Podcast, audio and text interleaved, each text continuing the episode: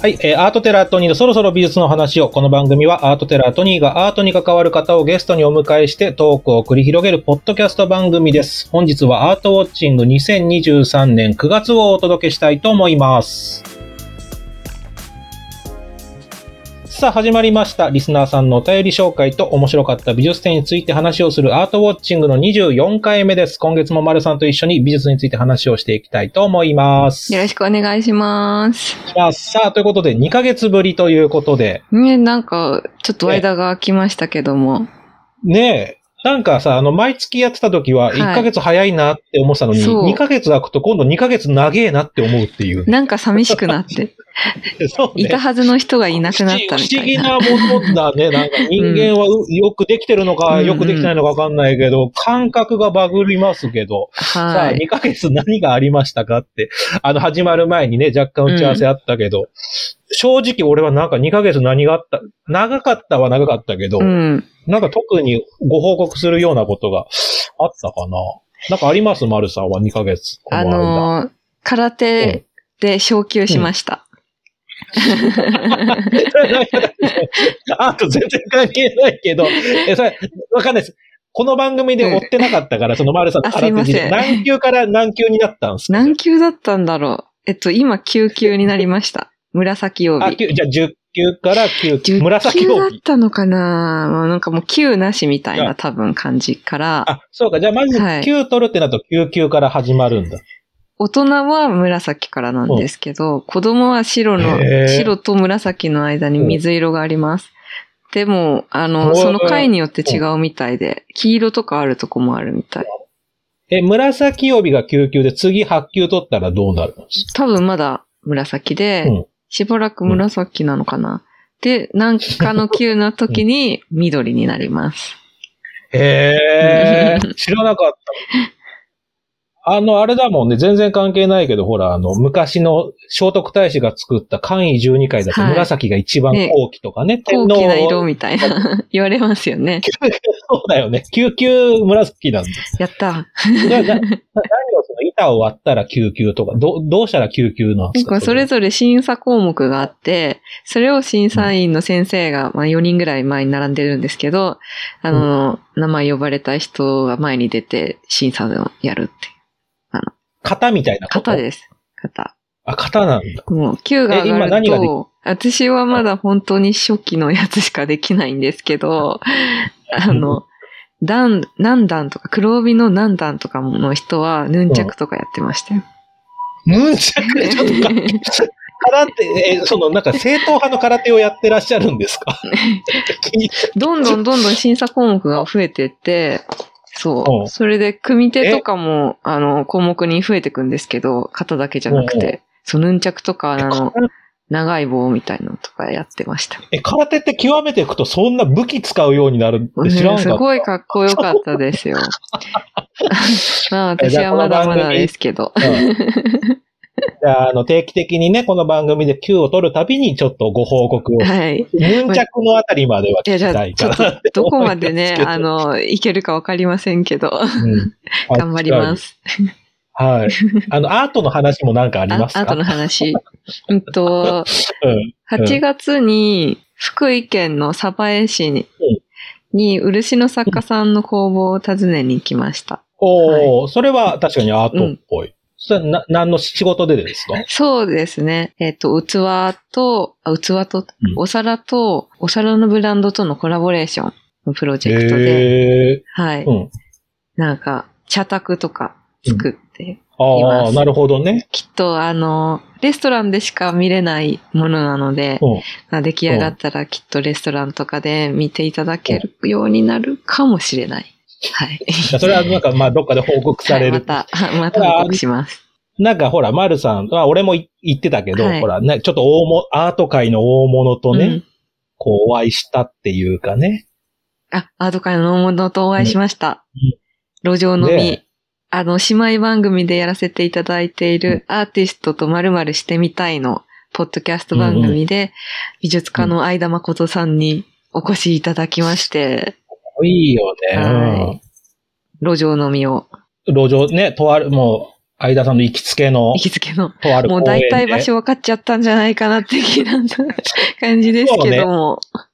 ちゃんと番組を最後まで聞いていくと、どんどんヒントが出てくるから、うん。大体もう最後には絞れてると思いますはい。ね。言わないけど、うんうちらもね、という。はい。でもなんかすごい反響があるんでしょ？そうなんですあの。回やっぱり相田誠さん人気ですよね。普段アートにあんまり興味なさそうな、あの、そう小学校の同級生とかからも、うん。あの、連絡がありました。LINE が、LINE が来たんでしょ？グループ LINE で話題になって。うん相田さんと、で番組出てたんだって、みたいな。うんすごいよ。だから別にそのアート関係の友達じゃなくて、こう、地元の友達って言ってたもんね。そう、地元の友達で、ああ、でうん。相田さんパワーすごいなと思って。はい。ねえ。でちょっと気になる方はぜひぜひね。ぜひぜひ聞いていただいて。はい。お願いします。だからまあ番組は番組で面白かったけど、うんその後の、やっぱりね、うんあの、この番組のプロデューサーも含めて4人で、はい。近くでね、ね飲み直して、ちゃんとお店で飲んだけど、うん。あれが一番面白かったうね。ん、もう、回しとけばよかった。そう、回しときゃよかった、もう。録音しておけば。いやー文集に、文集に売れそうなものがいっぱいあったの。もう全部 P みたいな。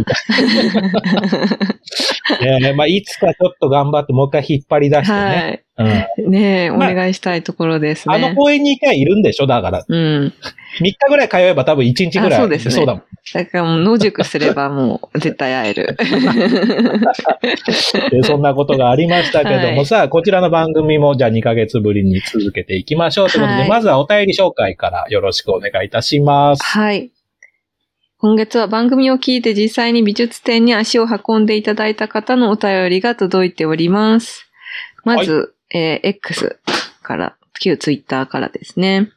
モラトリアムを2713から、うんえーポッドキャストの超絶トークを聞いて平塚市美術館の造形作家玉田咲段ボール物語行ってきたおー。かずみ土井さんからも来てますね。えー今回もトニーさんのポッドキャスト聞いて訪問、アーティストトークナンバーワン、過去笑いと思う玉田滝さんの個展、大人も十分楽しめる内容、対策が多いが見れば小さな段ボールが大量に貼られている、手口先の親子共作動画には思わずほっこりさせられたということで、玉田さんの回、反響が多いですね。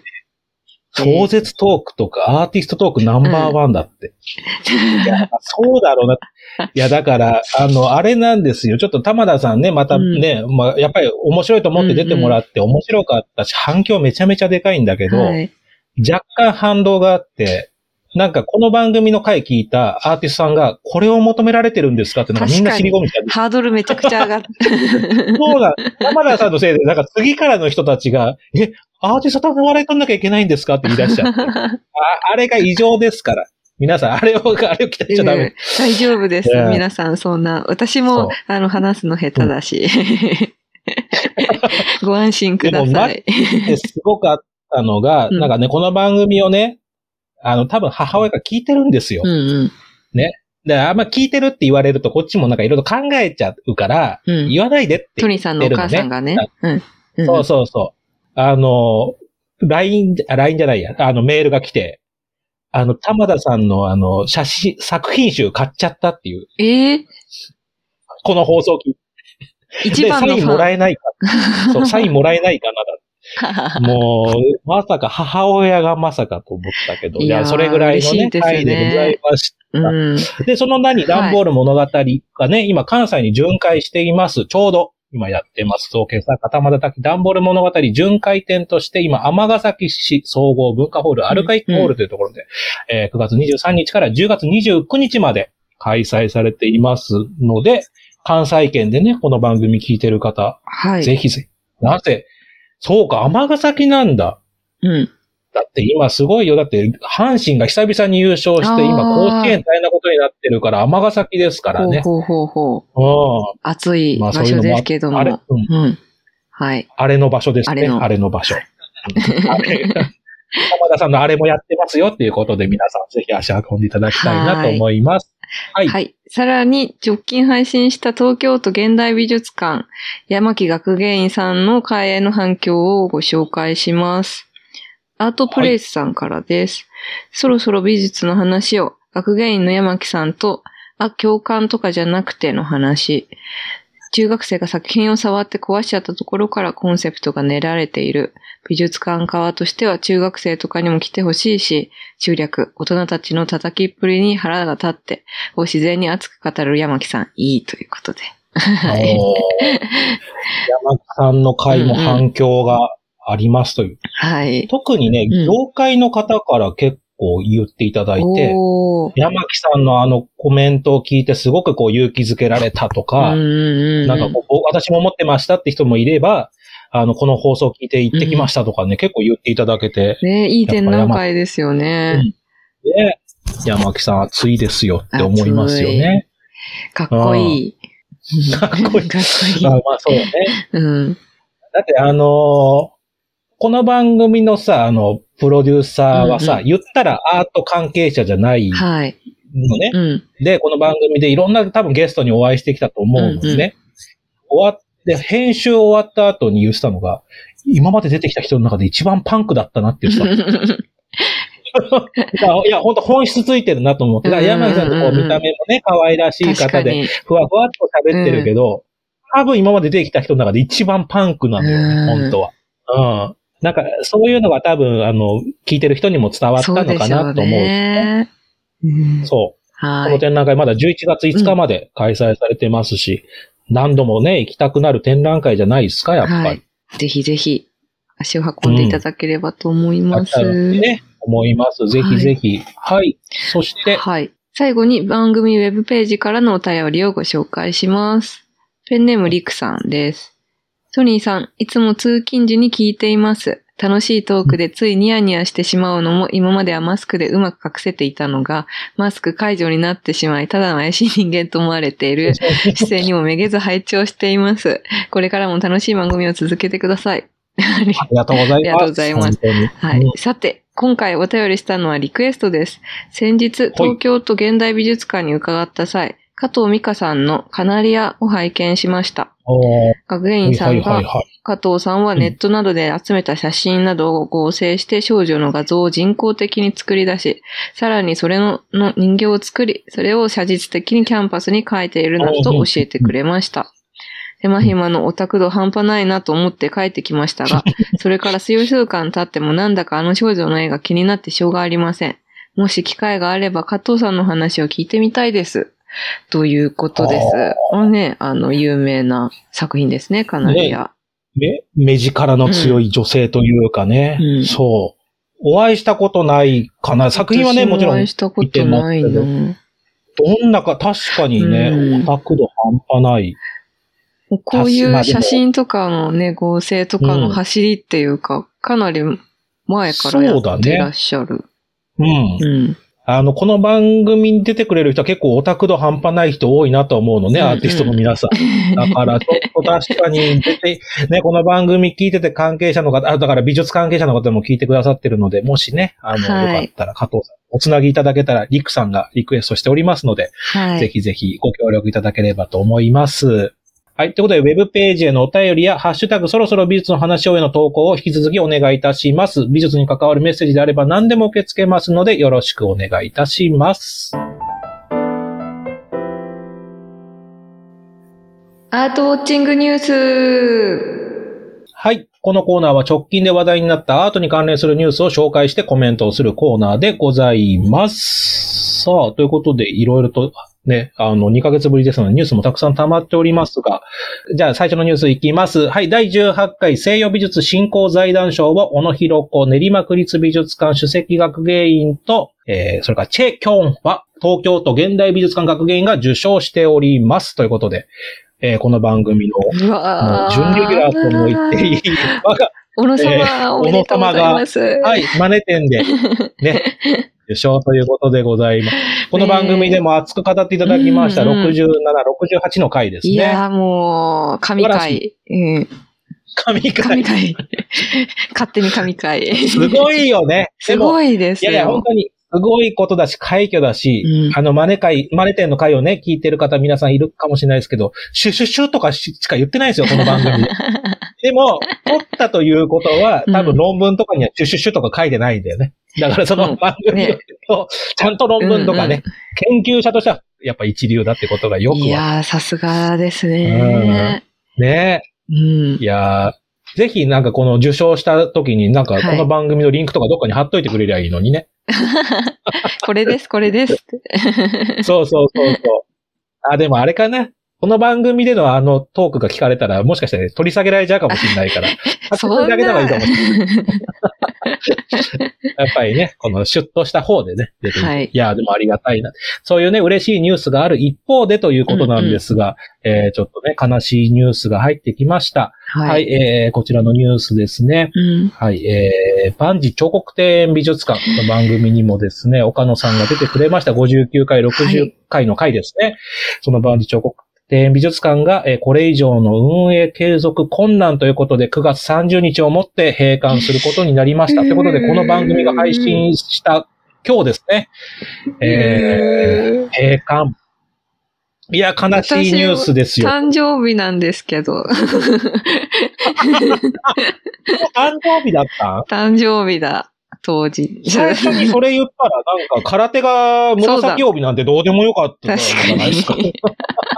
確 あ、あと、誕生日おめでとうございます。ありがとうございます。そんな日に悲しいニュースが。ね。悲しいニュースですよ。ええいやいや、もうね、クラウドファンディングやったりとかね、うんそれからその美術館の施設を静岡県にね、あの、無償譲渡するなんていう話も出てたんですけれども、はい。まあ、結論が出なかったためということでございます。まあ、なお、敷地内、クレマチスの丘にあるベルナーリブッフェ美術館と、井上康志文化館は引き続き営業するということなんですけども、なんか、きうん他のニュースのなんかソースで見ると、はい。もうガーデナーの方とかはもうお辞めになったってことですので、うんってなると、クレマチスの丘のクレマチスはどうなどうるんだろなるんでしょううかとかね。ね。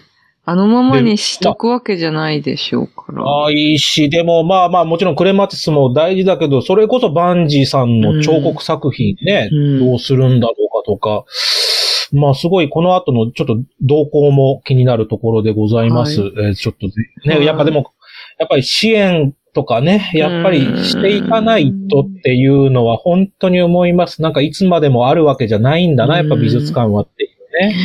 悲しい。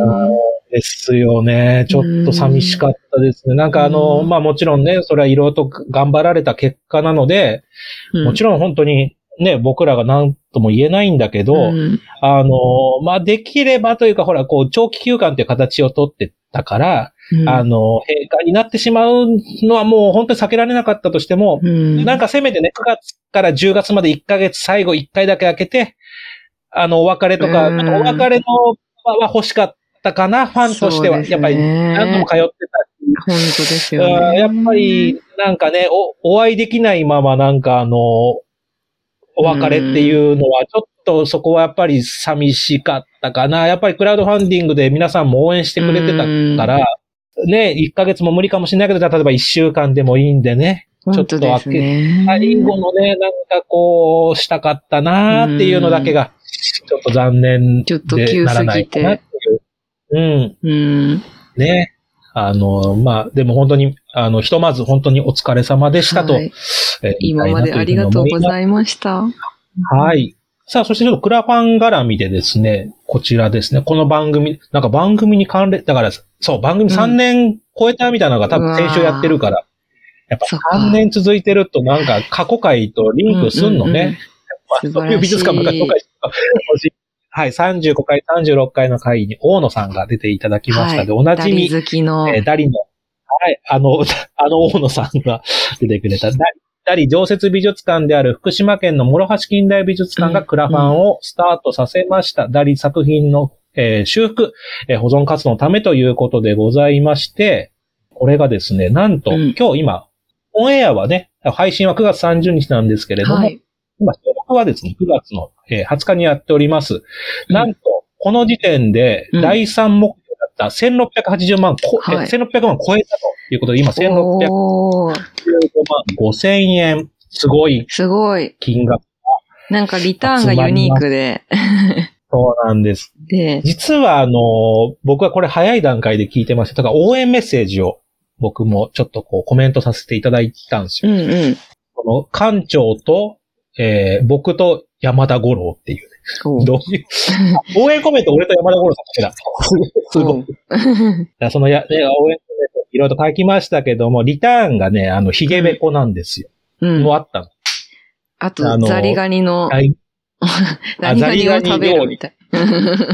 で、今もリターン、だからまあ、えっ、とね、リターンたくさんあったんだけど、結構もうだから、な販売しちゃいましたよ。だからこけ、ダリこけしみたいなね。うん。タコこけしとか、で、えー、ヒゲベコは完売です。100ずつ用意したけど完売。えー、それから、ザリガニ体験も完売したんですけども、うん。あの、整うかけるアート鑑賞、テッドサウナ。うん。これはまだ残ってます。あ学芸員さんがね、あの、佐藤さんね。うん学、学芸員の。ね、あ佐の、藤さんがもう、サウナ大好きだから無類のサウナ好きそうそう。それでやってるんだろうね、これね、絶対。ね、サウナの話で盛り上がりましたもんね。あ、丸さんサウナ好きだからね。はい。そうそうそう。だから、サウナ好きの学芸員さんの満を持してのこれがまだ残ってますので、うん皆さんよかったら、整うかける。サウナ好きの方、ぜひ。実はですね、でも僕も支援させていただきました。うんだから、その、やっぱりね、えっ、と、だから万事彫刻庭園美術館のもあったし、うん。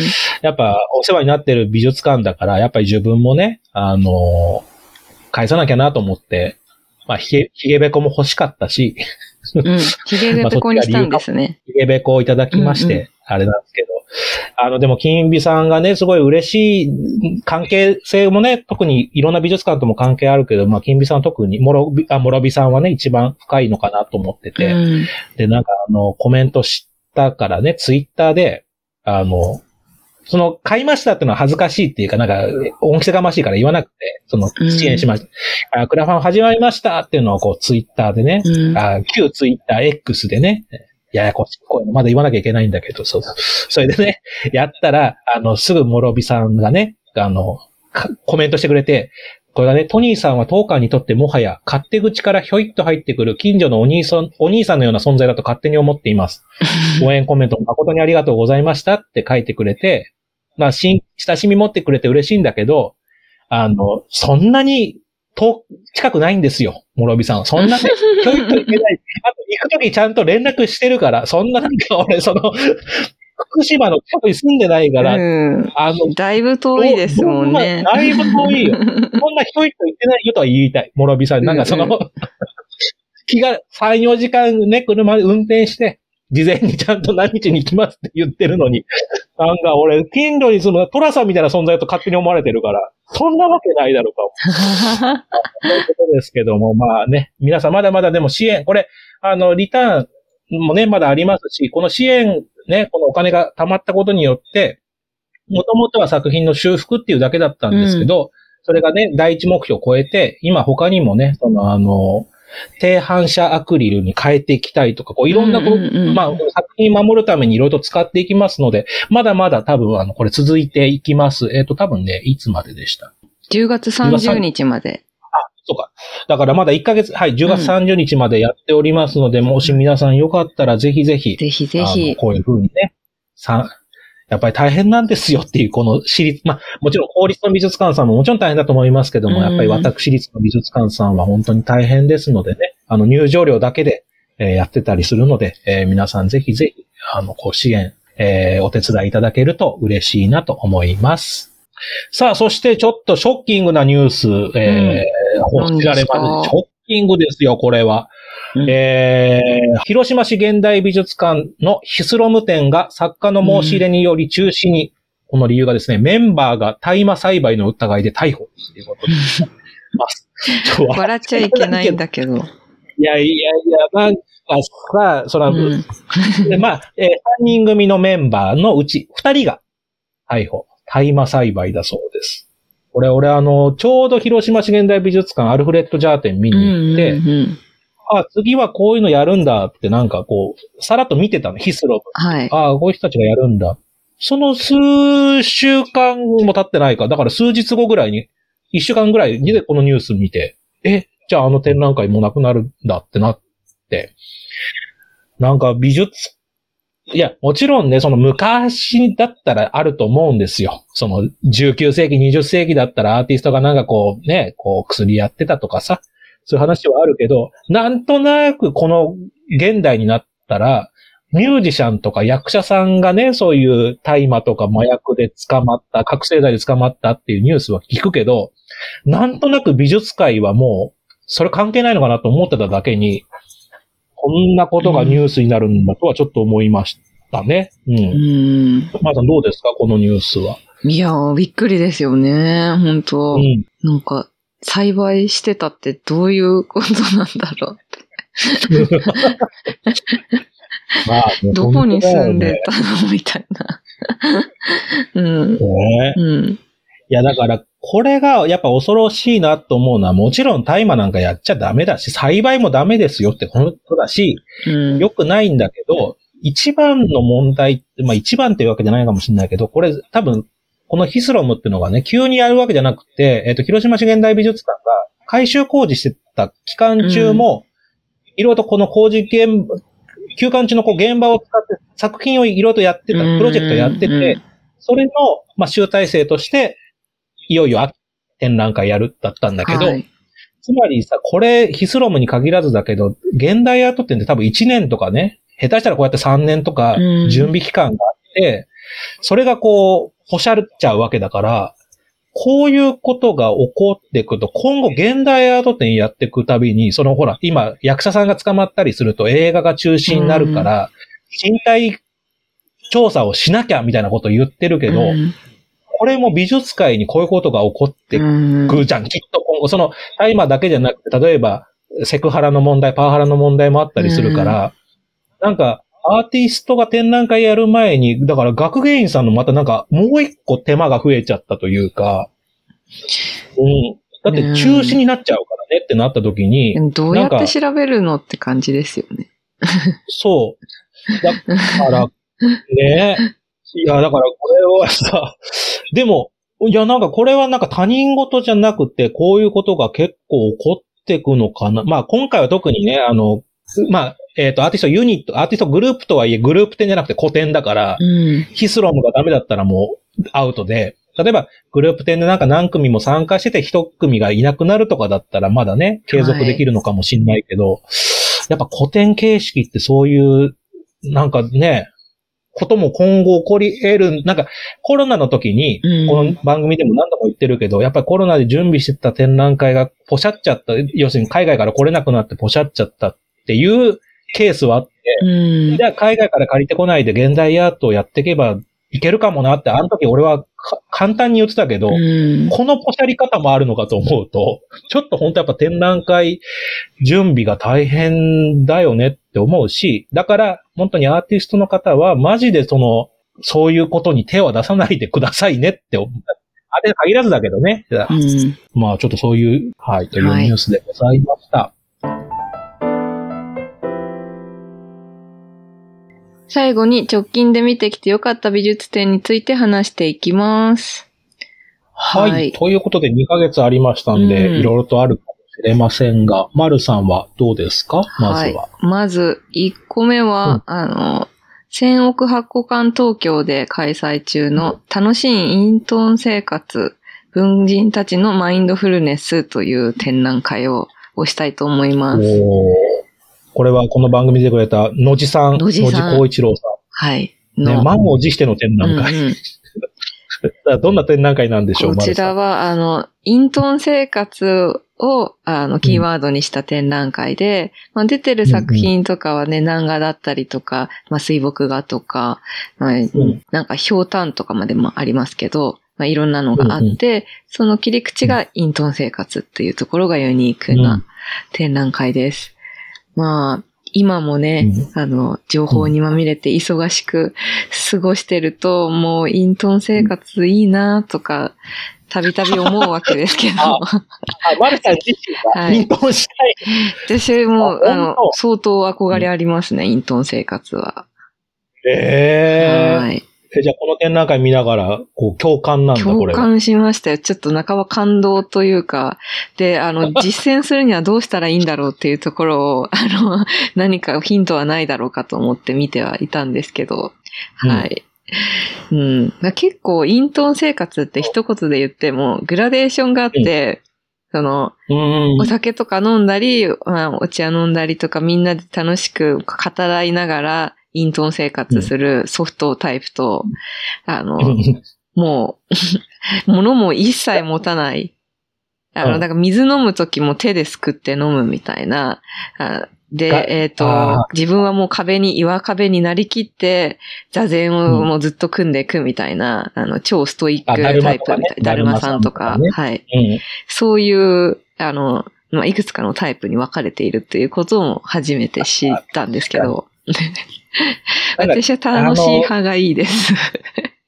そのタッチのだるま、そのなんだっけ、そのみ水をすくった人、巨有うん。だ。巨有さんですね。あの、物を持たなくて、唯一う友人からもらったひょうたん、なんか水をね、これに入れて飲んだら、飲まないとうん。不便でしょみたいな感じでくれたやつを気に入って持ってたんですけど、なんかその、ひょうたんを家の、あの、うん。外の木にぶら下げてたら、その、風で鳴ると音がすると。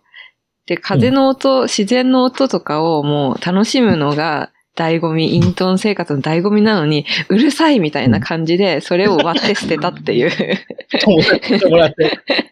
そうこいつすごいのがさ、こいつが言っちゃいけないけど、あの、もともとはだからなんで隠遁したかっていうと、あの、すごいい清廉潔白な人間だから、うん当時の皇帝が、あの、あいつに次継がそうとするんだよね。うんうんうん。そうそで、なんだけど、それをそういうふうに聞いたら、うんなんて汚らわしいことを聞いてしまったんだって言って、うん川に行って自分の耳を水で洗うっていう。で、そのままイントン生活に入ったっていうエピソード書いてあったんだけど、まあ正直俺こいつマジでイントンしてくれてよく、周りのためによかったなと思って。こんなやつは世俗に行っちゃダメよ、みたう。いな、うん。うん思った。まあ、なんか、そのパターンもあるんだと思う。ねだから、うんイントンね、自らしてくれてよかったけど、うん頼むからイントンしてくれっていう人も周りにはいるんだろうなう。うん。で本当にその権力のね、欲とかがね、ないんでしょうね。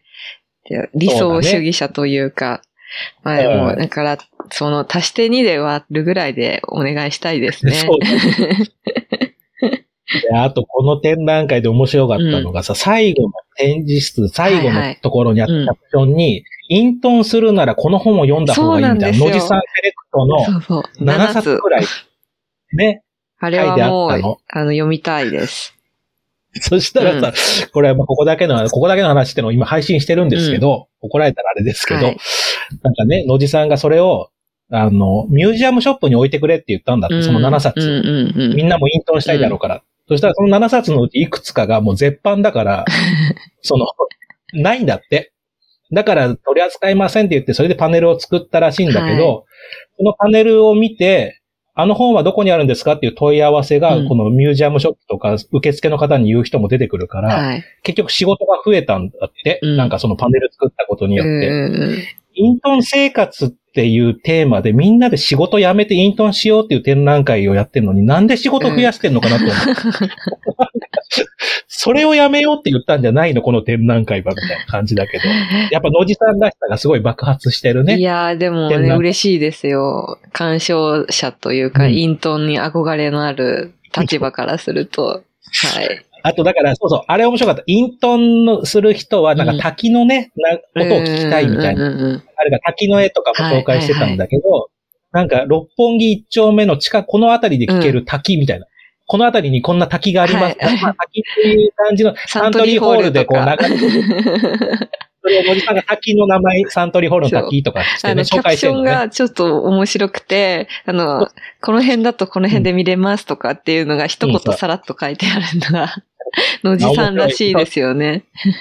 だから、作品もね、もちろん面白いけど、キャプションも味わい深いうん展覧会かな。気がするので、すごくわかりやすくてあのうんね、普通に何も考えずに見たら、素通りしちゃう作品たちも、あの、全然違った角度から見、楽しめて、いや、本当におすすめの展覧会です。これは見ていただきたいですね、はい確かに。じゃあ、丸さんがだからいつかイントンするんですね。はい、イントンしたいですね。いやでもイントンイントンした、いんですけど、結構やっぱりイントンするためには現実問題、あの、うん。なん、生活費とかのことを考えるような人はイントンできないっていうのが、やっぱりやんごとなき身分の人多かったですね。そう、お金に困ってないからうんイントンできるんだなんかそんな感じがする。何も物持たなかったとしても食べ物食べてますよね。そうだね。そりゃそうだよね。どう、どうしてってる、うん。わかんないけど、でも、イントンしたかったら、でも、ああれですよ、この番組、さっきも言ったけど、うちの母親が今、あ長崎五島列島はいはい五島イントン生活って、でちょっと、あの、うんトライアルバージョンうん、だから。トライアルイントン生活、母親の家、はい。あの、紹介します。お願いします。はい、ということで、これは嫌だな、イントンは。まだまだ、こまだこで頑張っていきたいかなと思います。はい、はい。じゃあ僕ですか？はい、お願いします。えーっとですね、始まったばかりで国立新美術館はい。でイブ・サンローラン展が始まりましたということで、あのーまあ、イブ・サンローラン、ね、皆さん知ってるブランド、あの、モードの帝王と言われたうんうん。イブ・サンローランの展覧会ということなんですけど、えーっとね、110ルックっていう、呼んでましたけどね、そのドレスとうんうんうん。か服のことを、110、110。えーフランスから来ていますということで、展示の仕方もまあかっこよかったですし、まあ展覧会として僕は面白いなと思ったのはやっぱイブ・サンローランの、まうん。あここ最近ね、なんかそのハイブランドの展覧会っていうのは結構やってて、ディオール展とだからか。ね、うん。だからまあイブ・サンローランというブランドの展覧会なのかなと思ったら、というよりも、イブ・サンローランという人にスポットが当たってて、はいそこはね、すごくよく、イブ・サンローランっていう人は子供の時こんなの作ってたよとか、うんうん。あとイブ・サンローランっていう人はアートが好きだったから、アートにインスパイアされて、まあ有名なね、モンドリアンルック、モンドリアンのあの柄みたいなもの、あれ有名だけど、以外にも実はマティスとかね、うん。ピカソとかゴッホにね。ね、オマージュした作品作ってましたよとか、なんか展覧会として、美術館、あ美術展としてすごいよくできてたなと思ってて、はい。うんあの、クリスチャン・ディオール展ね、この番組では取り上げたと思う。東京都現代美術館で今年のね、あの、ず前半にやってましたけど、ね豪華なあ、非常に。豪華って見応えもあったけど、うんやっぱあれはなんかこう、イベントというかね、なんかショー、はいなん。かテーマパーク。クリスチャン・ディオールのショーを、そうそう、見てる感じだったけど、それと比べて、イブ・サンローラン展は、うん展覧会、美術寄りだったなと思って、僕はすごくそこが面白かったのね、個人的すには。ごい同っていうのは感で、す。うん。ですか、マルさんがうんやっぱり。そう、本当そう思いました。なんか資本主義の、あの、匂いを前面に押し出してないかった。だからね、あのーこれは名前出しませんけど、僕もね、うん好きな学芸員さんでおとも、ね、よくあの、飲みも行くんだけど、その方と会ったのよ。うんマルさんとね、うん二、人でこの展覧会、内覧会見終わった後に、うんうんおうみたいな。今から見るんですか？みたいな感じで。あ今から見るんです、みたいなこと言ってて、でその方は東京都現代美術館の学芸員さんだから、うん。いや、あの、うちのっ、ちあの、クリスチャンピの、いや、ね、ピーさんたくさんいますからね。うんクリスチャン・ディオールのあれを見、だからその、ね、こうんの、イブ・サン・ローランテの担当の学園さんも知り合いだから、うんなんか見に行ったってのは聞いてたんだよね。そのはいはい会場であって。ディオール展見に行ったんです。うんうんで、ディオール展見て、ディオール展を見た上で、こうしましたみたいな話してたの。あ、いや、良かったと思う。僕はこっちの方が良かったと思うよって話をした後に、うんうんその、都県民の学芸さんに会ったら、いや、あ、そうそう、うちに見に、うちとかね、いろんなところ見に、彼女見に来たらしいけど、果たして、あの、うちの、やっぱ、うちのあれを見ちゃうと、あれができるのかなみたいな感じで、なんかすごいいいやつだなって思っなんだ急になんか、なんか漫画の悪役みたいな コメント来て、さあ、どこまでできるかな、みたいな。みたいな。なんで俺たちにこのマウント取っていくのがよくわかんなかったけど、それで、あれを見ちゃうと、やっぱりプロジェクションマッピングとかもどうやっていくのかなやっぱり、うちに合わせてみたいなこと言ってたけど、うんそのプロジェクションマッピングやってないのが俺すげえいいなと思った。イブさん潔いですよ。壁の色も、あの、ね、白とかだから、うん。あの、ピンクとかにしてないです、全然。そう。だから、ちゃんと、やっぱり美術館での展覧会っていう形になってて、俺すごい良かったと思ったし、クリスチャンで降りても良かったし、うん。トゲンビのその方もね、うん。お友達で好きなんだけど、なんで急にあのなんか、クリスチャンディオール店、うちがあのクリスチャンディオール店でこのファッション店の歴史を変えたみたいな、なんか急になんかでかくなったな、この人はって思って、あれが面白かったけども。うん。なんかそうね、なんクリスチャン・ディオール店行かれた方が、うん。あの、多分、やっぱね、そのイブ・サンローラン店担当の学院さんもおっしゃってたけど、絶対比べられちゃうみたいなこと言ってたけど、うんうんうんなんかその、見比べて、だからその比べることが悪いことじゃなくて、なんかぜひ見比べていただきたいなって思う。なんかそ、はい。そのなんだろう、クリスチャン・ディオール店の続きと思っていかないでほしいなっていう感じかな。そうですねなんか。、あれを求めて、なんかこう、華やかななんか、イブ・サンローランのなんかこう、世界観みたいな感じで、なんかこう、キラキラ、インスタグラムで投稿しようと思っては言っちゃダメよってうんうん。思う。あと最後に、あの、ウェディングドレスの服がね、2着ああるんですけど、それがすごい結構衝撃。対極的な、あのね、ニットのウェディングドレスと、なんて言えばいいんだろう、布少なめのウェディングドレスですね。みたいなね。うん。いあの二択でどうしても着なきゃいけないって言ったら、マラさんどっち？や、もうニットでしょ。どう考えてもニットですよ。布少なめもほとんど見えてますもん。うん。もっとほとんど裸みたいな。ほとんど裸ではなかったけど、まあまあ水着みたいなね、のがありましたけど。はい。まあ、そこはちょっと見どころの一つかなと思うので。あの、そう、そう、ニットだけで皆さん伝わらないかもしれないけど、本当なんかもう着ぐるみみたいな、あの、昔、ちょっと前、昔で僕が子供の時ぐらいに入ったあの、なんだっけ、あの、タラコの CM のはいね、着ぐるみみたいな感じ。あんな感じで顔が出てて、手が、うん手だけちょっと出てて、あとはもうぐるポットとかに被せる、あの、保温、なんていうんだろう、カバーみたいな。な。ああ、はいはい。ペットボトルカバーとかみたいな、ペットボトルとか、あうんのね、お茶のティーポットに被せるカバーみたいな感じの。かわいいですよね。あれで。うんゆきんこスタイル。そうそう。いやいや、だから面白かったね。対、対照的ななんか二つの花嫁衣装がありましたね、人生で一回だから、ちょっとどっちかは嫌かもです。どどっちも嫌かも。そうね。人生で一回はあれはない。うんあの、わりかし普通めのやつ着てみたいですね。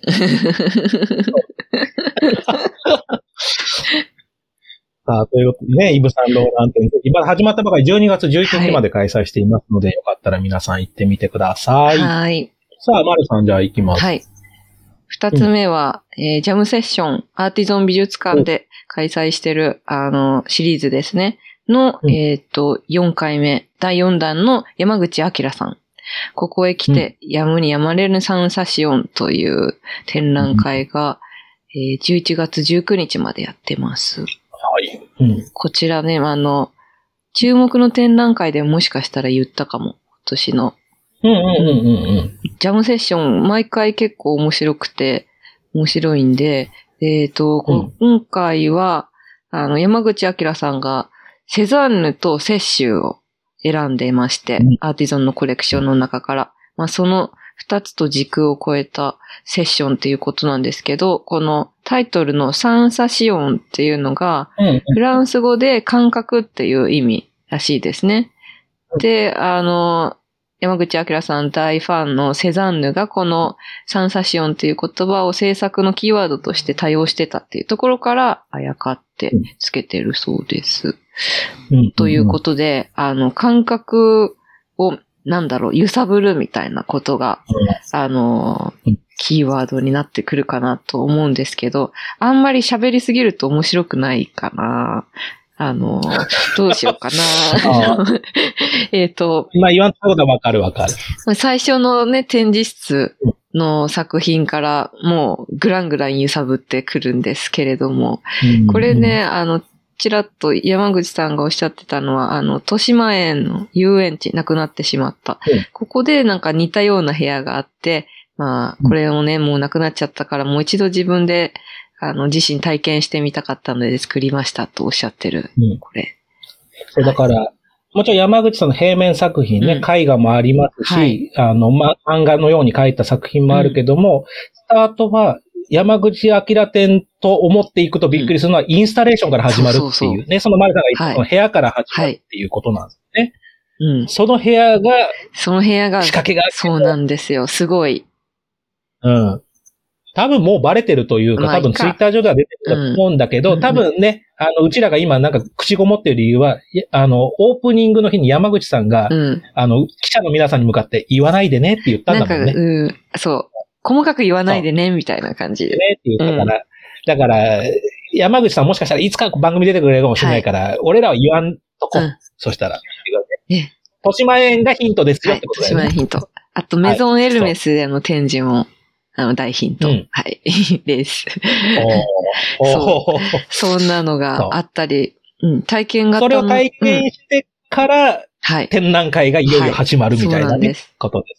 ことですからね。うん。そう。はいすごかっ大、大満たよね。喫。いや、すごいですよ。あとは、あ、今回の展覧会期間限定でスケッチ OK なんですよ。あ、そうそうそうそそこがね、あの、推しというか、山口明さんのこだわりポイントの一つでう。、うんうん日本の美術館って、あのね、スケッチ禁止じゃないですか。うんうん。ほとんどのところが。でもまあヨーロッパとか海外だと結構よく見かける光景だし、あの、まあとにかく山口さんが言いたかったのは、なんか作品をね、あの、よく見ないで素通りしちゃうんじゃなくて、じっくり見てくださいねっていう。うんうん。あの、まあもちろん短い時間で理解できる人もいるんだけど、うん、スケッチすると嫌をでも、あの、見る、うん。よく見るっていうことになるから、あの、スケッチは見ることですともおっしゃってましたけど、ね。な。んかいいなと思って、私も、ね、2回目行ってスケッチしてみたいなと思ってます。やっぱ山口さんの展覧会のこれうん。デフォルトなんですけど、うん。オープニングの日に作品が間に合ってないっていう、そう今回も当たり前のように白い、何も書いてないものがいくつも ありました、ありました。あって、そのやっぱもう関係者もみんなも、まあ山口さんだから、もうすごいよね。このさ、うんオープニングに間に合ってないことが当たり前で許されるっすごい。ていうね。すごい。だから会期中にやっぱり何回か行かないとうん。ダメっていうのがね、山口明店ですよね。で、あの、うんそれを、あの、個別に質問させていただきまして、この白いところには何が出てくるんでしょうかって言ったら、ドキーとか言って。で、で、あの、それぞれ、まあ、セザンヌ論、摂集論、うん近代洋画論の、あの、まあ、テキストが入ってくるっていう、うん。あの。ことだったそ。れが、えセザンヌはもう完成してるそうですよ。だか、らだから会期始まっても、いよいよ2週間、3週間経つから、うんどんどんできてるのかもね、この間にもね。したらね、あの、はい。そうか。うんうん。それはぜひ見に行きたいなと思うので。いいですね。ちょっとじゃあスケッチしたら、それインスタで上げてくださいね。あわかりましたはい。でトニーさん二つ目どうですか？はい。うんはいえっと、じゃあ僕が紹介したいのは、現在練馬区立美術館で開催中の宇川直弘展ファイナルメディアセラピストアットドミューンという展覧会です。うん。えー宇川さんはですね、まあ映像作家でもあり、グラフィックデザイナーであり、えー VJ、キュレーターなどに多岐にわたって活動するアーティスト。うん。多分もうハイパーメディアクリエイターよりもハイパーメディアクリエイターなんじゃないかなと思う、この方なんですけども、うん多分名前は知らなくても、ドミューンはもしかして聞いたことがあるんじゃないでしょうか。もうね、すごかったですよねね、疲労で。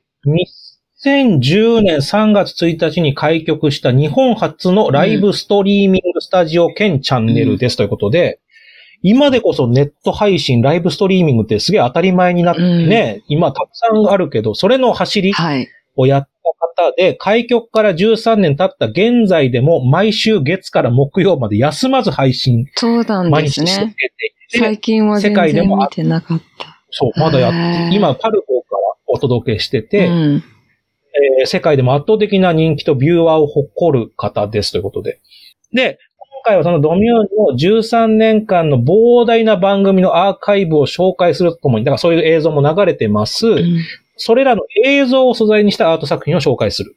というような展覧会で。うんうん。で、えー、また、宇川さんもお忙しい方なので、作品はで展覧会ギリギリ完成してるんだけど、まだあの、僕が行った時には、あの、説明文がまだ出来上がってなかったみたいな。展覧会始まったり で、これを展覧会担当したのが、あの、この番組にもで、小野様と一緒に出てくれた、まなこさん、まなこさん、まなこみほさんだったんで、まなこさんにいろいろと教えてもらいながらね、見てきた。ああ、そういう作品なんだと思ってね、いろいろとあって面白かったんだけど、まあ、いっぱい説明してるとね、あの、もう尺がなくなっちゃうんでう、んうん。あの、一番俺が面白いなと思った、まあ、まあ、どれも面白かったけど、まあ、一番最初の部屋に飾ってあった4面のこう壁があるんですよ。ね、白い壁。だと思う。そこに映像が流れてます。えーその映像が、えっ、と、4面、それぞれ250の映像がこう、ブワーっとこう流れてる。うん。250か、だからもうかける4で1000、ちょうど1000本の映像が流れてるんだけど、ドミューンでは DJ のプレイがね、結構配信されるんですって。ね。うんで、それを1000本の映像が流れてる。うん。全部同時でうんうん。で、これ何かっていうと、やっぱ音楽流すと著作権が発生するでしょ？うん当然その。なるほど。でも、1000本同時に流すと雑音になるから、音楽として認識できない。聖徳太子だったら分かっちゃう。そうそう。でも、これが面白いなと思ったのが、うんこの場、これ、別のとこでも発表したらしいんだけど、うんその時にってことだったらしいんだけど、4分33秒だけ無音になるんだって。おうジョン・ケージ。となると、うんジョン・ケージの4分33秒演奏したことになるから、ジョン・ケージ財団には著作権が発生する。えつまえり、たまたまです、とはたい何音楽の、だからその、なんつうの、著作権とは何かみたいなものを考えるというか、皮肉にしたようなな。作うん、品で、面白いですね。あそう聞くと面白いし、うん。あの、すごい、なんかそういう感じでね、展覧会はいろんなこう、最新機器を使ったような作品もあれば、まあうん昔の本当になんだろう、80年代のブラウン管を使った作品とかいろいろあったりとか、なんか、あの説明聞いたらより面白かったし、多分もうね、説明間に合って、もうできてるんじゃないかなと思う。会場行ったら見れると思うんだけど、うん。その説明がわかんなくても、なんかね、ちょうどその、昔のブラウンから、ブラウン管のモニターから80年代、90年代のモニターになって、最新のモニターになってっていう、こう、ちゃんとね、そのメディア機器の歴史みたいなものもこう、終えるように並んでるから、なんかね、それも普通に面白くて、あの、めちゃくちゃ頭のいいことやってるから、その、なんだろう、俺なんかもう配線とかわかんないし、なんだろう、もう最新のメディアのこと言われてもピンとも来ないから、すげえなとしか思わないんだけど、うん。もうなんかその、なんかこう最前線を見てる感じも面白かったかな、単純にっていう。だからいろいろと聞いたらね、面白かったし、あと、一番思ったのは練馬さんはよく言ってるんだけど、なんかね、練馬区立美術館っぽくなかったのね、褒め言葉が。うん。というのは。パルコみたいな感じ。だから、宇川さんがいたら、パルコになるんだな、どこの場所でも。うん。これがすごい一番バカみたいな発想、感想ですけど、一番思ったところなんだけど、あとそれとは全然関係ないんだけど、練馬さんで思い出したんだけどね。はいその前に、1ヶ月前に板橋区立美術館さんにも行ったの。うんうん。ででね、板橋さんといろんな喋りしてた時に、なんか練馬区立美術館がほら今度なんか建て替わるじゃない、うんうん。あの、今、はい。平田明久さんのこと。そういう話になんかなった時に、はい。なんか、急にね、板橋区立美術館の館長さんとかいろんな含めて、急に、でもなんか最近練馬さんは、には裏切られたからみたいなこと言うのよ。うん？うん。仲間だと思ってたのにみたいな。それは新しく、だから美術館建てるからですか？いや、そうじゃなくて、うちらは、なんかその区立美術館で、しかも都心から離れてるっていうところで、こう、シンパシーをね、うんお互い頑張っていこうと思ったのに、練馬さんは結構この数年前から、まあ、小野さんも言ってたんだけど、はい。あの、意外と都心から近いよっていう、交通の便いいよっていうのを売りにし始めてて、うん。その、なんか、そのね、中村橋までも行きやすいし、駅からも近いしって言って、なんか、都心から離れてるで一緒に戦ってたはずなのに、なんか、あの、裏切られた って。で、ことを、まなこさんに言ってましたよ、板橋さんがって、俺がチクったら、うん。練馬は、練馬はね、板橋さんとは、もちろん仲や、ね、板橋とは仲良くやりたいけど、うん練馬と板橋は結構大変なんですよって言われて、え、なんでですかって聞いたら、23区ある中で唯一練馬だけ、他の区は区政何周年とかやるでしょ、うんうん。練馬だけ独立70周年とか、未だに独立で物事考えてる。やっぱもう板橋から独立したっていう気持ちがずっと強いって言ってて、うーん。カタルーニャみたいな。ほんで埼玉みたいなこと本当にやってる区があるんだなと思って。うん。そう。なんかだからその板、クリ、クリツ美術館同士のつながりがさ、いや、すげえなと思って。そうそう。だから練馬さんだけ未だにね、そのクリ、独立、独立で物事考えてらっしゃるって言ってたので、そう。なんかそんな練馬さんが、あの、やってるこの展覧会がすごい最新鋭のことやってるのに、うん一方でそんななんか独立とか言ってんだなと思う。なんかそのギャップがまた俺の中では、なんとこれは渋谷とかでやってる展覧会だったらともかくさ、なんかそういうのも含めて、なんか、ね、練馬区立美術館がこういう展覧会やってるんだってのはなんか新しいというかね。なんかうんなんかそのギャップがすごく僕は面白いなと思って、はい。そう、あ見に行っていただきたいなと思いますというね、うんうん展覧会でしたということですね。はい。さあ、ということで、さあ、見どころの多い、えはい展示が今回めっちゃでございましたが、リスナーの皆さんもね、良かった美術展の感想をぜひ教えていただきたいなと思います。うんそして、改めてですけど、ね、はい。ふと気づき、教えていただきましたけど、マリさん、誕生日おめでとうございます、改めて。ありがとうございます。すいません。なんか、せっかくなので、僕は、抱負？えー、どうしよう。もっと面白い話を届けられるようになりたいです。もう、いや、いいと思うし、そこは空手じゃないんだとも思いましたけど。空手の、空手はね、まあ、あの、ゆるくやりますので。はい。お笑いも、お笑いというか、お笑いもね、極めながはいら続けていっていただきたいと思います。えー、改めて、マルさんの誕生日おめでとうございます。ありがとうえー、マルさんへの誕生日おめでとうというメッセージも受け付けておりますどうしよう、いつも来なかったら寂しい。で、で言ってますので、皆さん送ってあげてください。ぜひぜひ。はい。はいということで、本日の配信は終了させていただきたいと思います。ありがとうございます。